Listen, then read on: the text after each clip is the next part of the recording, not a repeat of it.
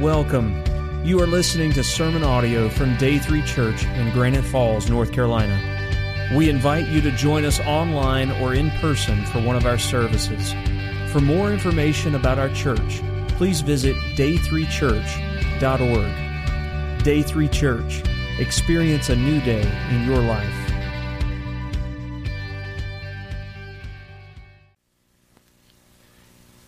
The main theme of the uh, book of James is Christian maturity. Uh, he's not necessarily writing telling people how to be saved. He's writing telling them how to behave because they are saved uh, and, and how they ought to live their lives. Part of Christian maturity also involves this. Part of being mature as a Christian in, involves the attitudes that we have and how you and I should be peacemakers and not and not troublemakers. To, to me, it makes perfect sense that James would bring this up as a topic. One, because he was a half brother of Jesus. So he was around Jesus enough to hear Jesus himself talk about this topic. Matter of fact, Jesus being the older brother, he might have got tired of him saying, now, now, now, I need to be a peacemaker. But he was also a disciple of Jesus. So he was there when Jesus on the Sermon on the Mount spoke about how the peacemakers would be blessed. He said this in Matthew 9 Blessed are the peacemakers, for they shall be called the sons of God. So I think James naturally would write about being a peacemaker instead of a troublemaker because he had heard Jesus talk about it. But also for another very practical reason. James was the pastor of the first church in Jerusalem. So I, am just guessing if you were to ask James or any other pastor, would you rather pastor a church of troublemakers or a church of peacemakers? Hands down, that pastor is going to tell you, I'd rather have a church of peacemakers instead of a church filled of troublemakers. So I think for a very practical reason, uh, James also would be writing these, these verses to us. The, this is the, the fourth section or the fourth main theme in, in James. And he's going to be dealing with this thought of being a, a, a peacemaker instead of a troublemaker from chapter 3, verse 13. And that's where we're picking up today. If you'll join me there in your Bible, all the way over to verse 17 of chapter 4.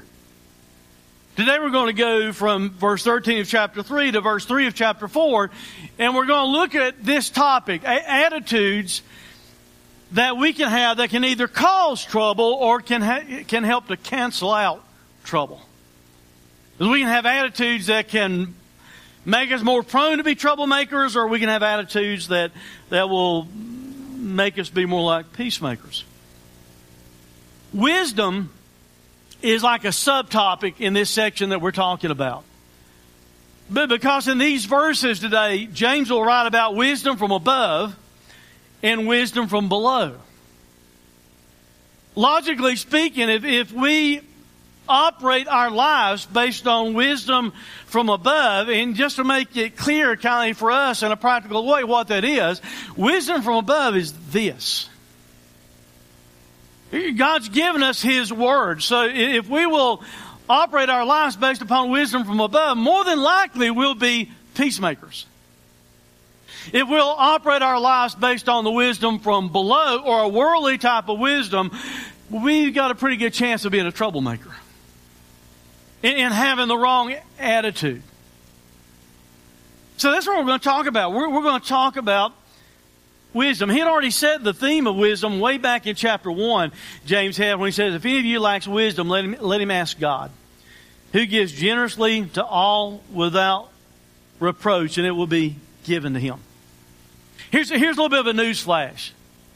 God expects us to use this.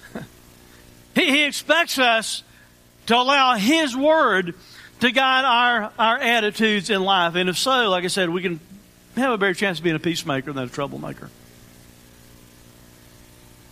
We think about the attitudes that can either cause or cancel trouble, let's talk about that first topic to begin with. Attitudes that can cause trouble. We can literally have attitudes that will manufacture trouble instead of manufacture peace. there's some signs in verses 14 through 16 that we're going to look at. Some signs of being a, a troublemaker instead of a peacemaker. He, he writes these words, but, but if you have bitter jealousy and selfish ambition in your hearts, do not boast and be false to the truth.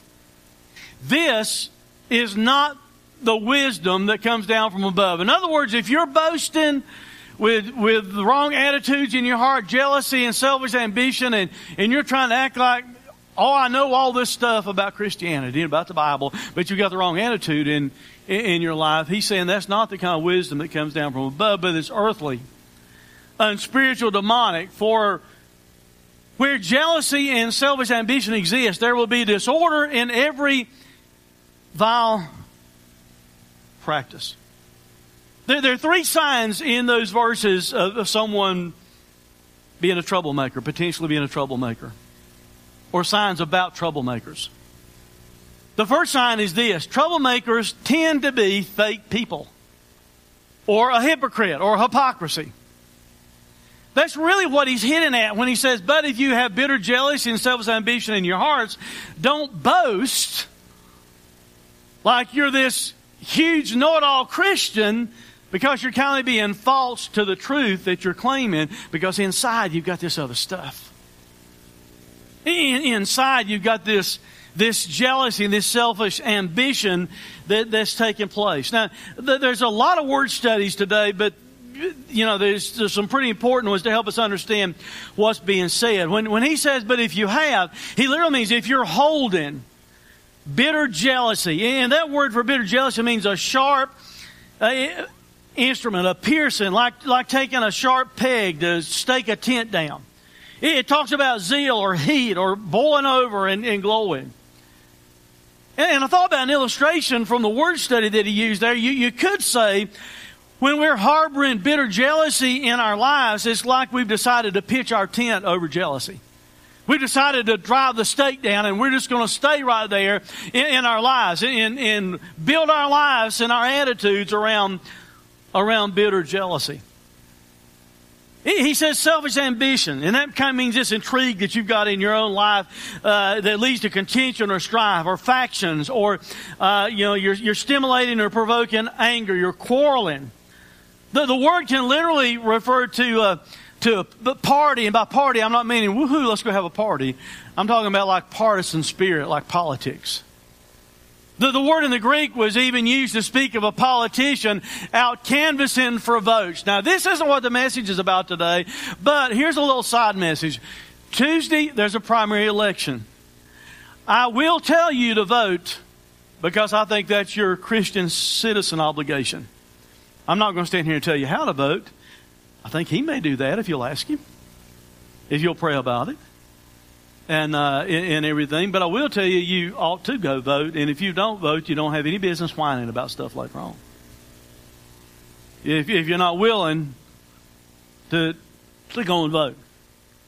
But this word that he uses here of, of selfish ambition, it gives the idea of someone just wanting something for themselves in their own hearts. And, and, there's some tenses in the Greek that he uses that, that really adds the flavor to it. It helps us understand what he's saying because it, it means in your own hearts. It means in a fixed position in, in your own heart. So, so if you're running around with bitter jealousy and selfish ambition in a fixed position, now please understand that because we're human and all of us can have jealousy and bitterness and things like that from time to time, can't we? But he's saying if you're harboring it like you've pitched your tent there, in your heart, in a fixed position, and yet you're boasting, you're going around bragging about how much you know. You see, the verses that led up to this that we dealt with last week, he was talking about teachers maybe being jealous against each other and everything in James. So he said here, if someone is boasting about how much they know, how great of a Christian they are, how much biblical knowledge they have, and yet at the same time they're harboring those things in a fixed position in their heart, he's saying you are being false to the truth. In other words, you're being a hypocrite. On the outside, you want to boast about being Mr. Super or Mrs. Super Christian. On the inside, you're filled with bitter jealousy and, and selfish ambition. to utter an untruth, to attempt to be deceived by falsehood, or to go down the, to, to, to put down the truth. And he's talking about the exclusive truth. The exclusive truth of God's Word. There is that exclusive truth. Not just any truth, but the truth. To say this is where you are and then to, to prove exactly the opposite the way, the way that you, that you are acting. Paul tells us there's a type of knowledge that can puff us up. The, the debate was over a certain topic when Paul wrote these words, but look what Paul says here in, in Corinthians. Next slide.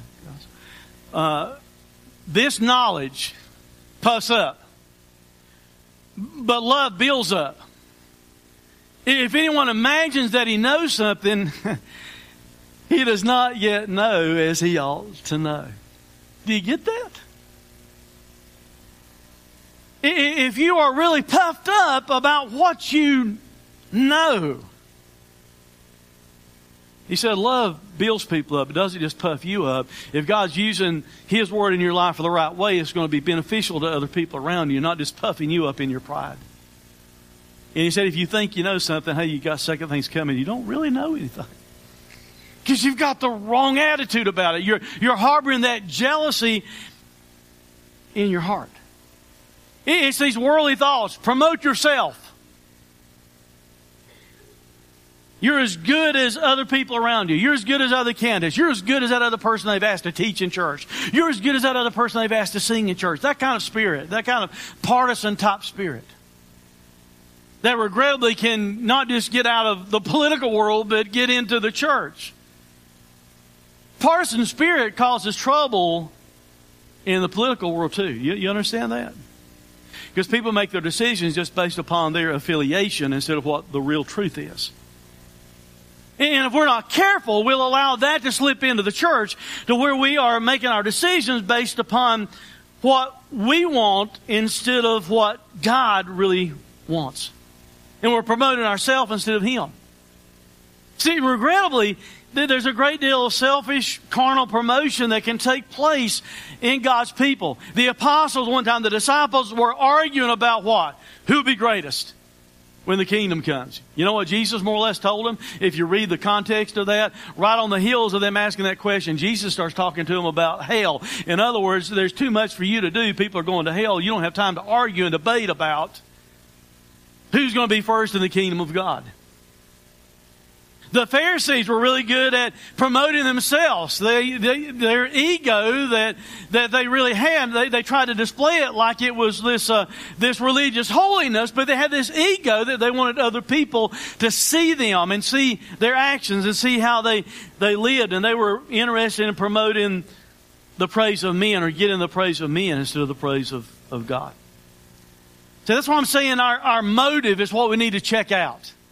James is writing to people and he's saying, if you think you know something, if you think you're really wise, and yet you are harboring all this stuff in your heart, you need to really stop and think if, if maybe you're operating as a false person, as a hypocrite might, might operate. Paul also warns us about that in, in Corinthians. He says that no flesh should glory in his presence. Now stop and think about that for a minute. It's pretty easy sometimes for us to glory in each other's presence. You understand what I'm saying? I can compare my life to somebody else. You can compare your life to somebody else. We can get in church and look around and say, well, I'm about as good as that person over there, so I ought to be doing this, or I ought to be doing that, or I ought to be put in this position because I'm as good as they are. Well, Paul warns us that we should not glory in his presence. In other words, we've got the wrong focus. I don't need to compare myself to you. You don't need to compare yourself to somebody else. All of us need to compare ourselves to Him and His presence. And if we'll compare ourselves to Him and His presence, we won't worry about being partisan with each other and, and, and you know, trying to vie for positions and things like that in the church with each other. Because we compare ourselves with Him, we're all messed up. You understand? We're, we're, we're all put in the, in the right attitude if we'll put ourselves before Him. And He goes on and He says, He that glories, let him glory in what? The Lord. Not wrong to glory. It's not wrong to have, you know, a, a, certain degree of pride as long as it's the right kind of pride. We have something to glory about. Here's what it is. God so loved us, He sent His Son into this world and put Him on a cross and He shed His blood for you and for me so that through faith in Him, we can have everlasting life. Man, that's something to glory about. And instead, we wind up glorying about ourselves and promoting our, our ourselves. And if we had applied this, that would never happen because in Philippians, Paul wrote, Let nothing be done through strife or vainglory, but in lowliness of mind, let each esteem the other better than or more important than themselves. You understand if we would all do that, if we would all be promoting other people, if we'd be looking at other people being better than ourselves, that would minimize the amount of trouble churches would have. Because I'm not about exalting myself. I'm about exalting you. I'm about building you up. I'm about helping you. And that would guard against a, a lot of the troublemaking that happens. And James more or less writes and he says troublemakers, for the most part, they tend to be fake people, hypocrites. He, he also in verse 15 tells us troublemakers operate under a false wisdom. Under false wisdom. He said, This is not the, the wisdom that comes down from above. The, the jealousy we just talked about. The, the self ambition that we just talked about. That's not the kind of wisdom that comes down from, from God. This is not the wisdom in the, in the tense that he uses in the Greek means absolutely not. Having bitter jealousy in your heart. And that that self exaltation in, in your heart, that selfish ambition in your heart, he says that is absolutely not the kind of wisdom that comes down from above. Man, this word study was really interesting when I, when I was doing it this week.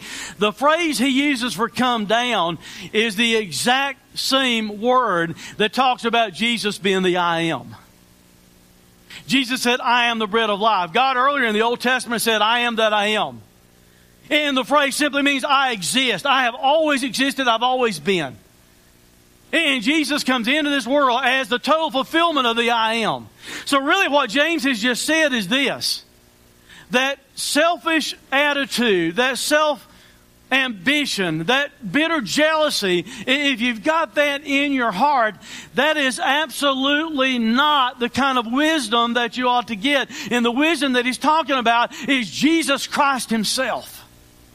The, the wisdom that exists in Jesus. That's not the wisdom that comes down from above. And that's an interesting phrase too in the Greek because it literally means the first. You want to know who the first is? Not you.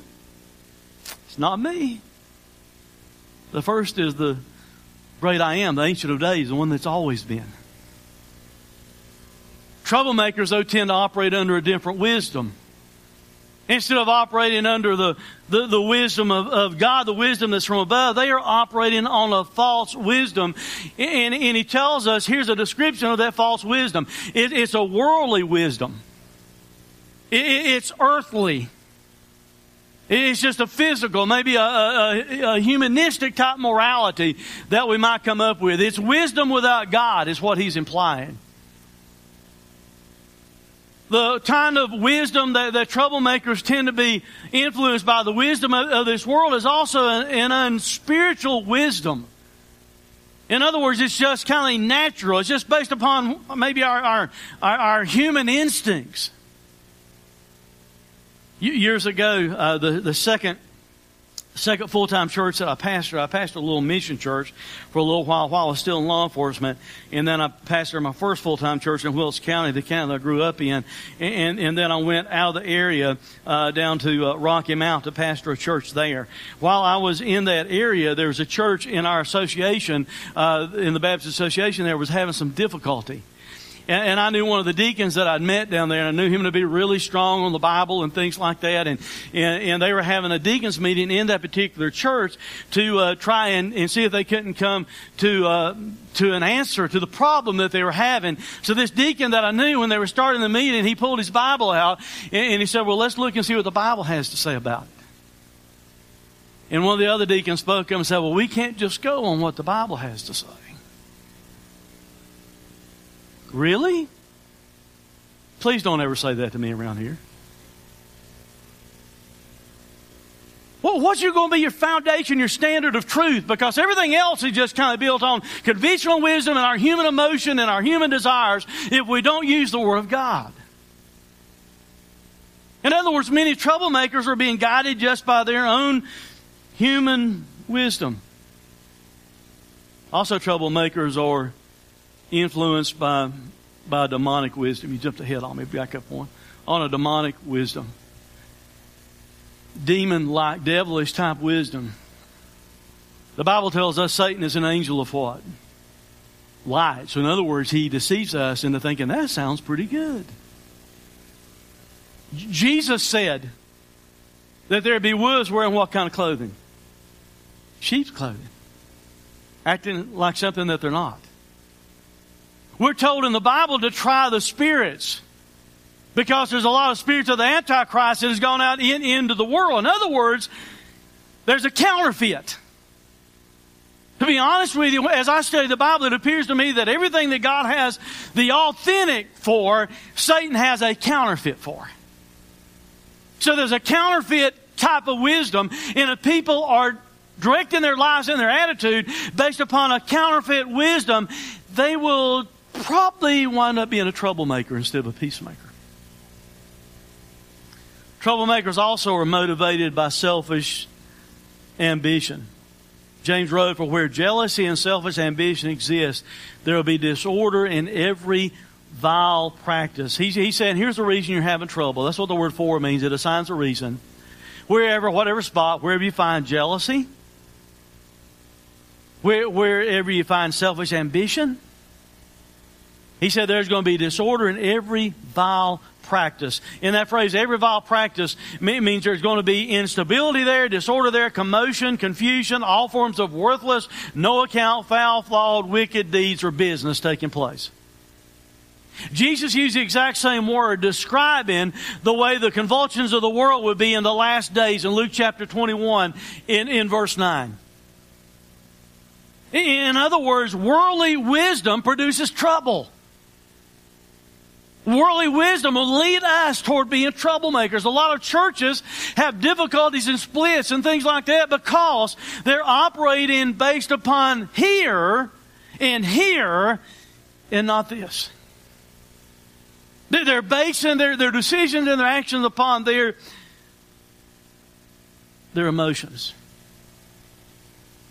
It sounds like to me the church that James is writing to when he says every vile practice, it sounds like maybe Satan was doing better work in those churches than, than God was.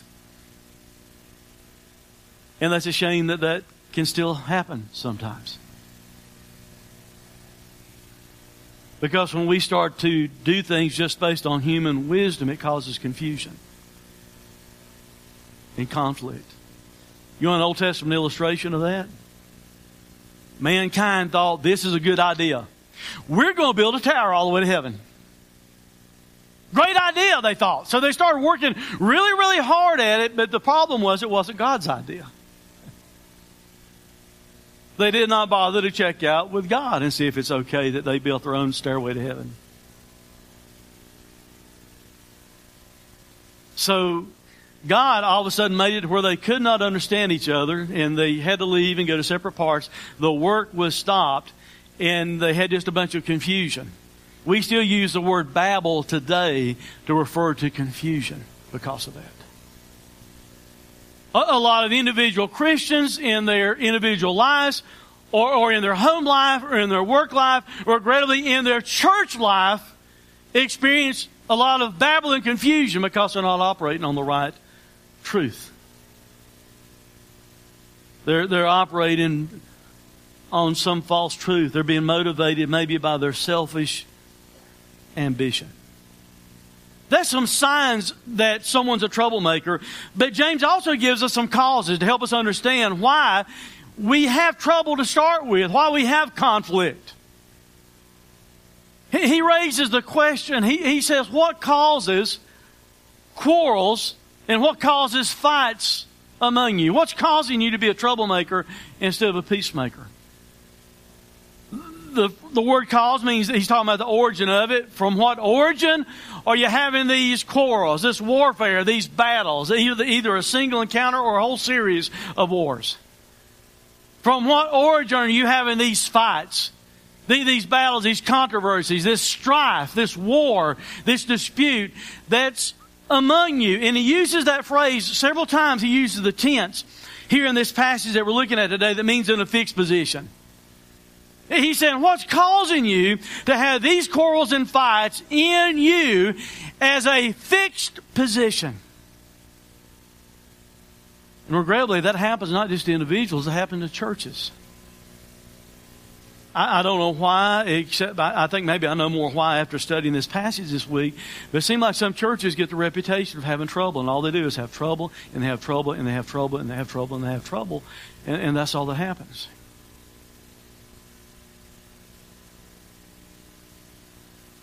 I was at a church a while back that I knew used to run probably three or four hundred for Sunday school and everything. They had 99 the week before. You want to know why? They'd had trouble and they had trouble and they had trouble and they had trouble and they had trouble. That had conflict upon conflict upon conflict. He, he, he's raising this question what is causing these things? What's causing you to be a troublemaker instead of a peacemaker? And then he answers his own question. The first cause is is this. The first cause is that you've got conflicted passions. He said, Is, is it not this?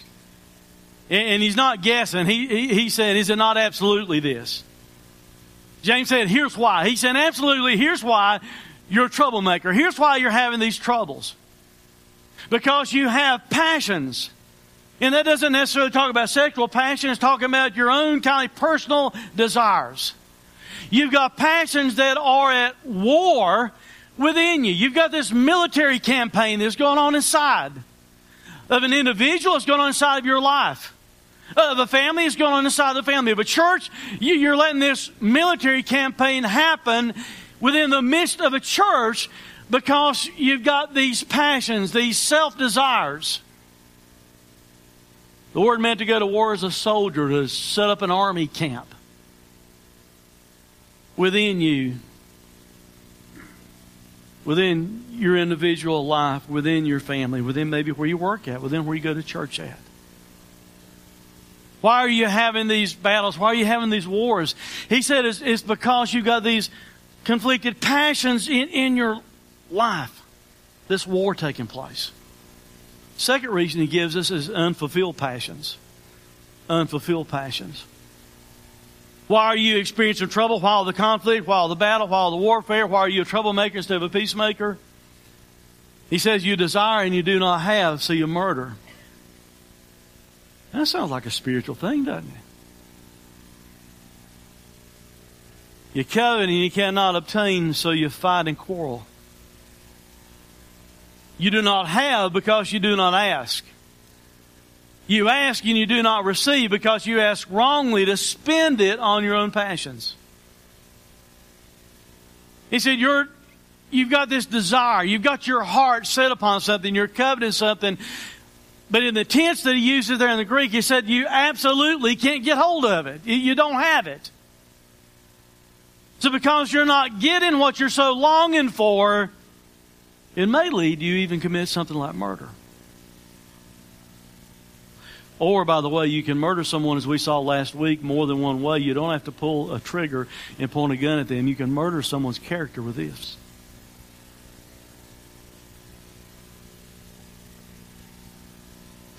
Next slide. He said, You covet. You, you, you've got this strong desire for something, but you cannot obtain it. Once again, he uses the tense where he says, You absolutely can't grab it. You can't get hold of it. You don't have the ability to even chance upon it. So since you're not getting what you want, you see, that's the issue. We wind up making it about what we want. That phrase I, I mentioned earlier that talked about like a partisan spirit, you know what causes trouble in America. I can tell you what's causing a lot of trouble in America because we got such a partisan spirit. Everyone's just voting based upon their, their partisan politics, not what the truth is. And in a church, you can have all kinds of trouble and separation and conflict because you get people where you got this clique here, that clique there, this clique over here, that clique over there, this clique over here, and everyone's wanting what they want instead of what God wants. They said, so you, you, can't get what you want, so you fight. You, you go to war over it. You, trouble happens, conflict happens, dispute happens, and, and you're quarreling about it. Once again, the word means warfare. You do not have, you absolutely cannot get a hold of it. And here's another reason why they can't get it. They're not praying about it to start with. He, he said, you, you do not ask. That's why you can't get hold of it because you, you don't ask. A lot of conflict happens in our personal lives or in our families or in a church because we fail to ask God what He wants. We fail to pray about it. But he goes on and he said, But you also ask, some of you ask, but you ask wrongly. You're asking badly. You're asking amiss. You're, you're asking in, in, in, a, in a way that's almost like diseased. It's, it's like evil. It's like miserable. It's like the way you're asking is sick. It's worthless. It's deprived. It's injurious. That happens because we are praying what we want and not what God wants. Why do you have conflict? Why do you have those battles? Why do you have those troubles? And, and he's saying because you, you, you pray, and when you pray, you're not asking for the right thing. And he said, You ask and you don't receive. You beg, you cry out for it. You're asking God to do something.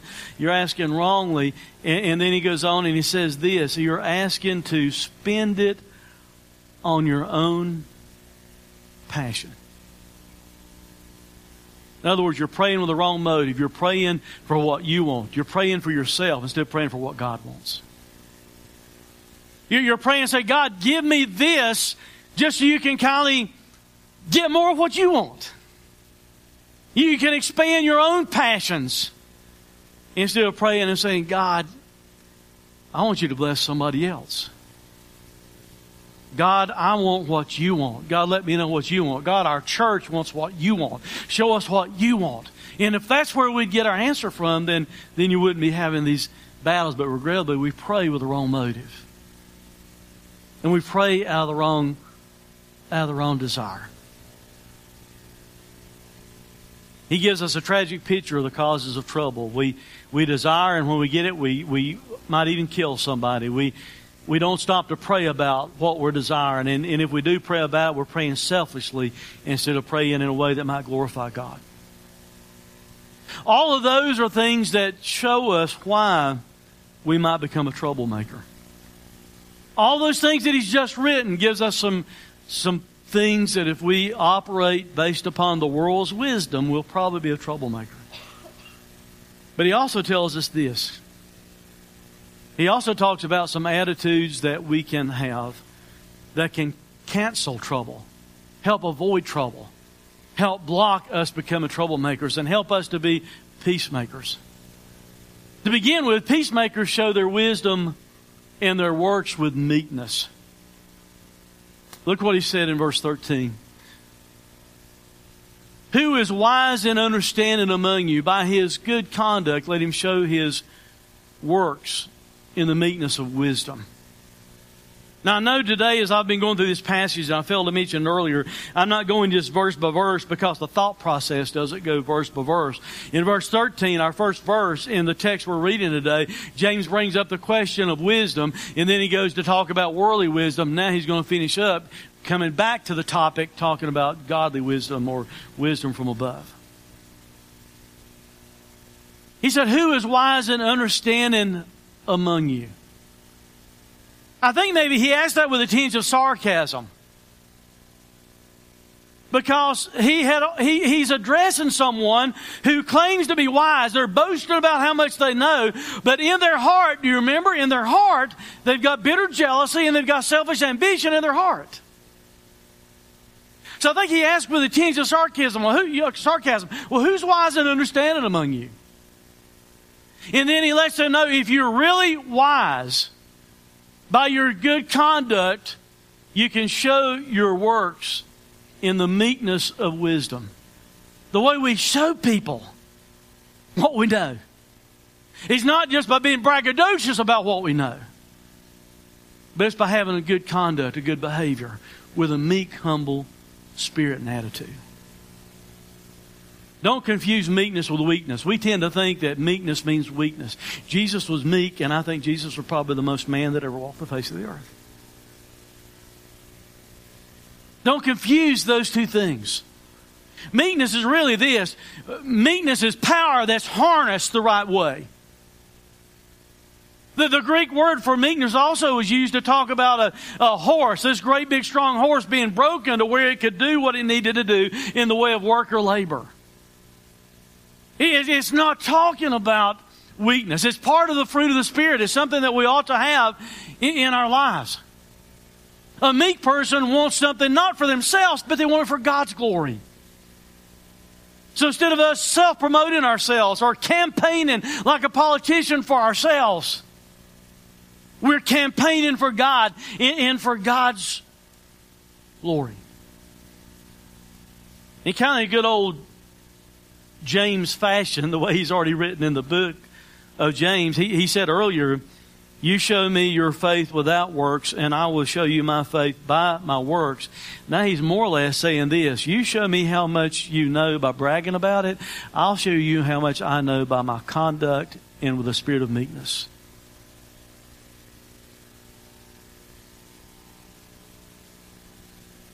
That's the kind of attitude that can help guard against being a troublemaker. That's the kind of attitude that can help us us be peacemakers.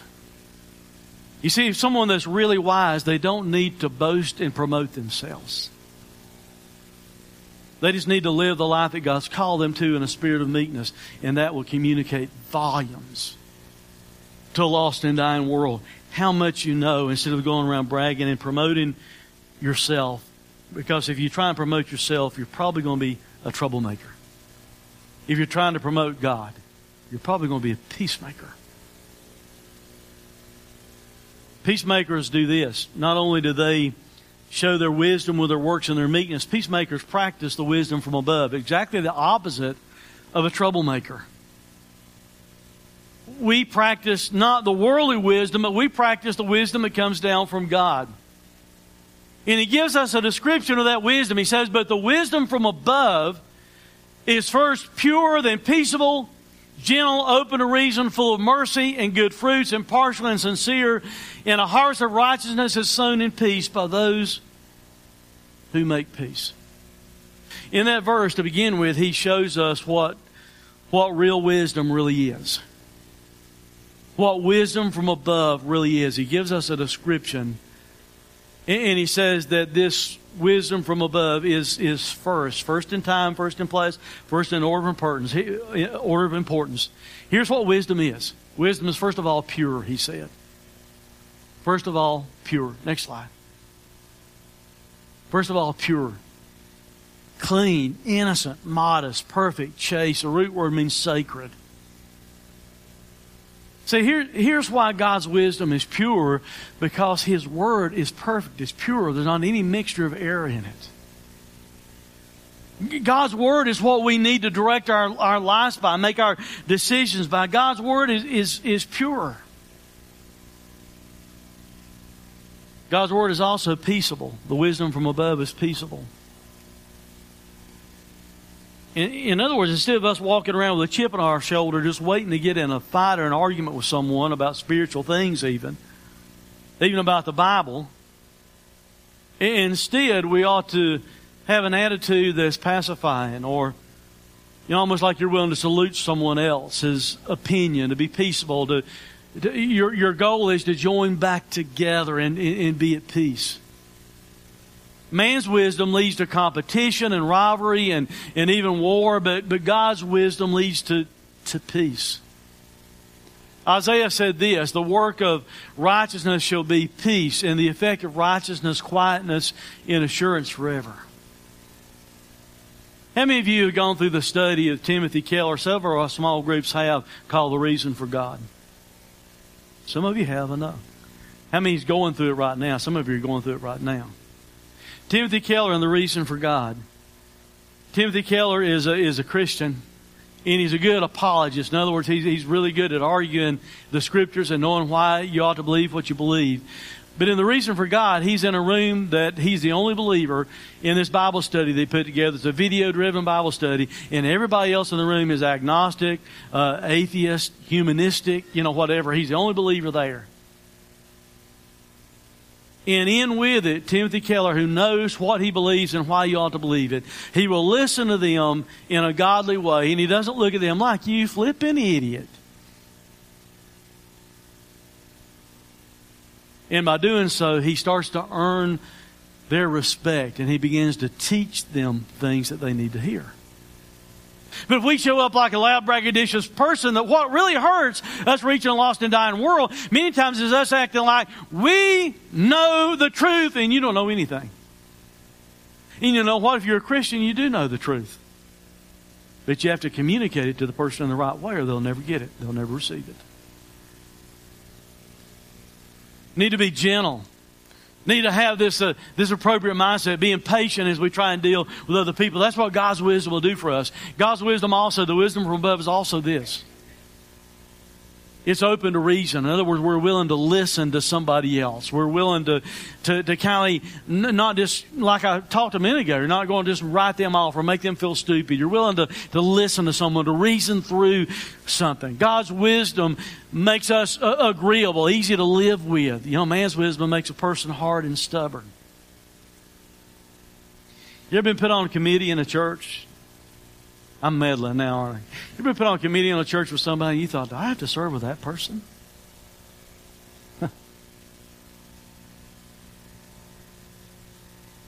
you ever see somebody at Walmart and they've not seen you yet and you decide to hide over on the next aisle?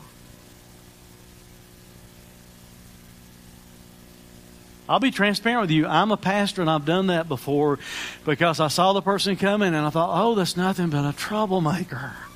Because I'd already been through a lot of trouble they caused at church and everything else. I'm thinking, eh, this is my own time. I'm going to step off the side for a minute before they see me.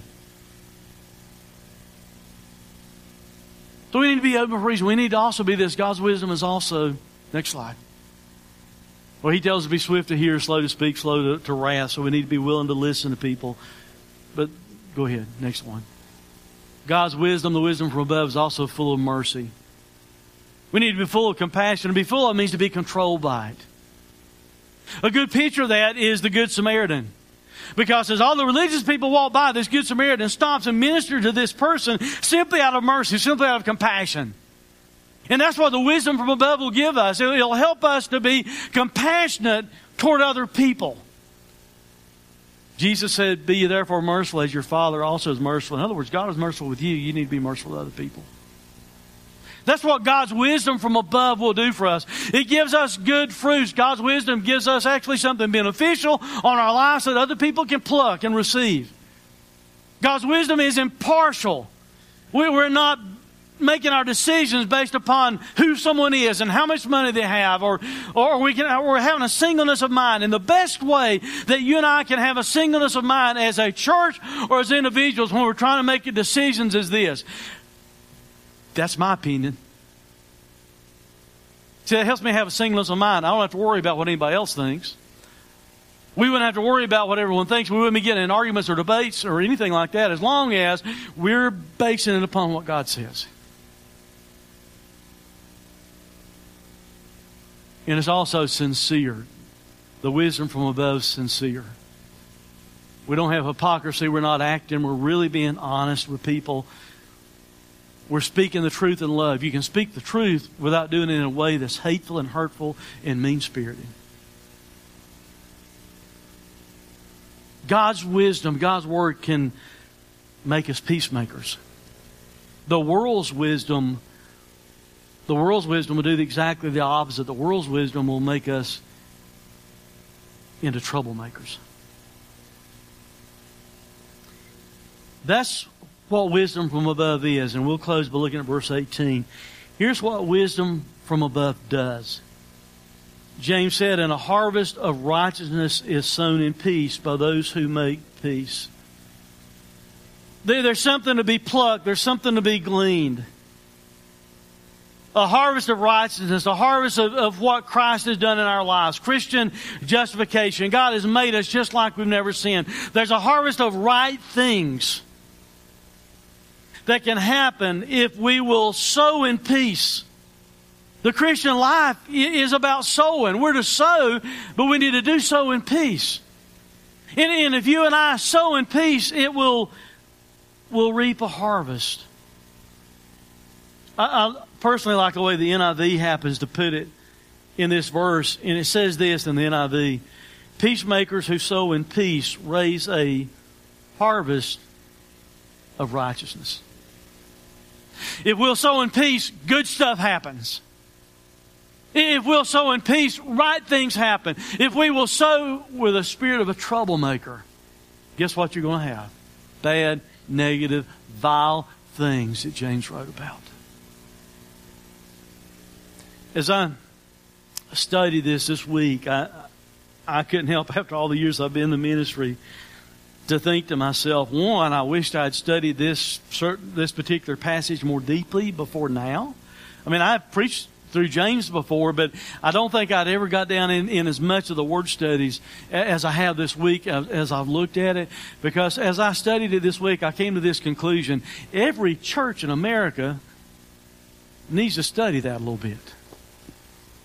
Because too many churches are having trouble because they're basing their decisions on worldly wisdom when if we would base it on God's wisdom, wisdom from above, instead of being troublemakers and having churches that split and splinter and blow up and people mad at each other all the time, instead we could be churches filled with peacemakers.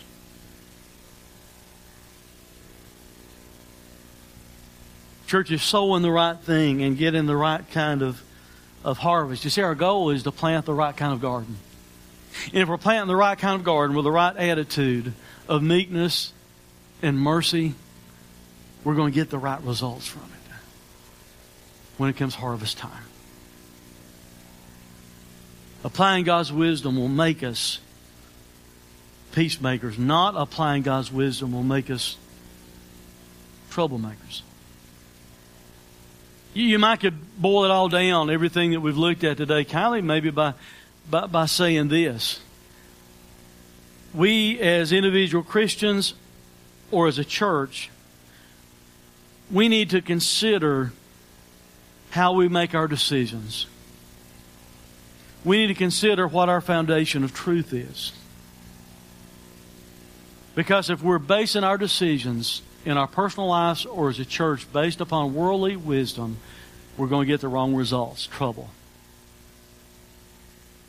But if we'll base our decisions and our personal lives in as a church and base our ministries on the wisdom from above, not the wisdom of men, what we can get is peace.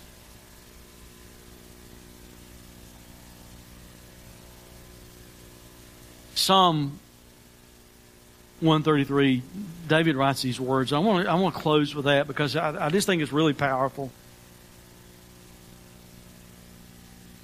David writes, Behold how good and pleasant it is when brothers dwell in unity. That's what we ought to experience. That's what the church ought to experience. Day 3 Church will be 12 years old uh, next fall. And for the most part, some of you have been here kind of for the long haul. For the most part, we've experienced peace. And I thank God for that. We can ruin it really quickly if we start operating on our own decisions and what we want instead of what God wants. How good and pleasant it is when brothers dwell in unity. Look at the description that he gives. It's like the precious oil on the head running down on the beard, on the beard of Aaron, and running down on the collar of his robes. It's like the dew of Hermon, which falls on the mountains of Zion, for there the Lord has commanded the blessing, life forevermore. Now, I love that description, that, that description of, of us having the kind of unity and the peace with each other and being peacemakers that we ought to have. It's just like your head's been anointed with oil and it runs down and it runs down the beard and runs down and it just, and it just spreads. That's the idea that he's given.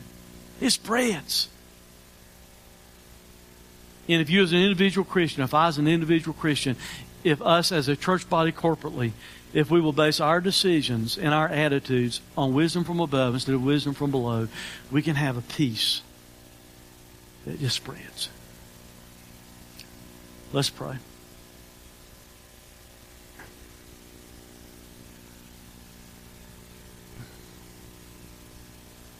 Father, God, forgive us for the times that we've we've acted like you're not our father. We've not acted much like our family. Because you call us to act like you and to be like you, to be like your son. Those of us that know you as Savior, you've put your Spirit inside of us to empower us to be peacemakers and not troublemakers. You've given us your word, that your, your wisdom from above, that we need to use to guide our life and guide our attitudes. God, forgive us of the times that we've operated in our individual lives or in our families or our jobs or our, our, our work or school or wherever it might be, but we've forgive us for the times we've operated on the wisdom of the world and we've allowed ourselves to become troublemakers. God, help us apply this scripture to our lives. Make us to be peacemakers, not compromisers, not compromising your word. We believe your word, we stand by your word, but we do so without bitter jealousy, without selfish ambition, without politics in the church. Instead of wanting what we want, we want what you want. Help us at Day 3 Church to be always like that. And Father, I pray for other churches that maybe have allowed worldly wisdom to, to sneak in and it's caused trouble. Father, help them return to your word and to want what you want and bring about peace in the midst of that congregation. A peace that makes them more like you so they can impact the world around them. For it's in Christ's name I pray. Amen. Thanks for listening to this sermon audio production from Day 3 Church. We pray that it has ministered to you. For more information about our location, service times, or other sermon podcasts, please visit us online at day3church.org. Day 3 Church. Experience a new day in your life.